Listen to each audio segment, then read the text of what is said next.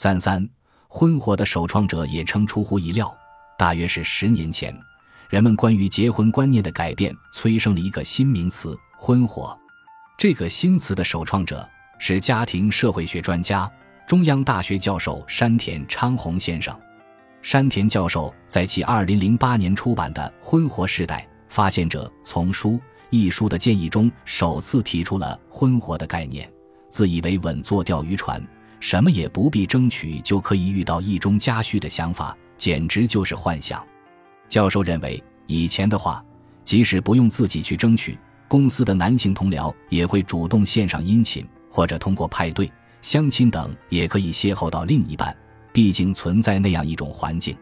然而，现如今的日本，那种相对能够自由恋爱的环境渐渐消失了。自己再不努力的话，很可能就结不了婚。不加紧婚活，连一点机会都不会有。二零零八年后，婚活成了时代新潮，到处都盛行形形色色的婚活派对、街头集体相亲，将命运主动掌握在自己手上的青年男女积极参与到这些活动当中。然而，作为“婚活”一词的首创者，冷眼旁观这一切的山田教授却是一种复杂的心情。我是带着一种问题意识使用“婚活”的这个词的。它的前提是，现在的时代是假如什么都不做的话，就无法邂逅另一半的时代。因为单单靠男性一个人工作收入是无法支撑起一个家庭的，女性所期待的收入高、工作稳定的男性，只可能是极少一部分人。所以，我想强调的是，女性若是打算结婚，就应当努力提高自身素质，同时积极主动地参加各种活动。增加男女接触的机会，这一点很重要。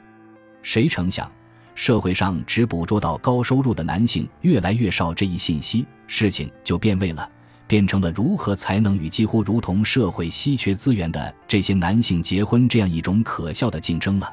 山田教授原本希望。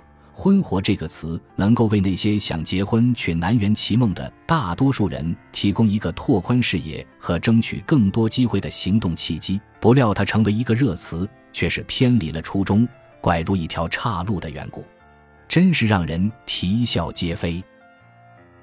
感谢您的收听，本集已经播讲完毕。喜欢请订阅专辑，关注主播主页，更多精彩内容等着你。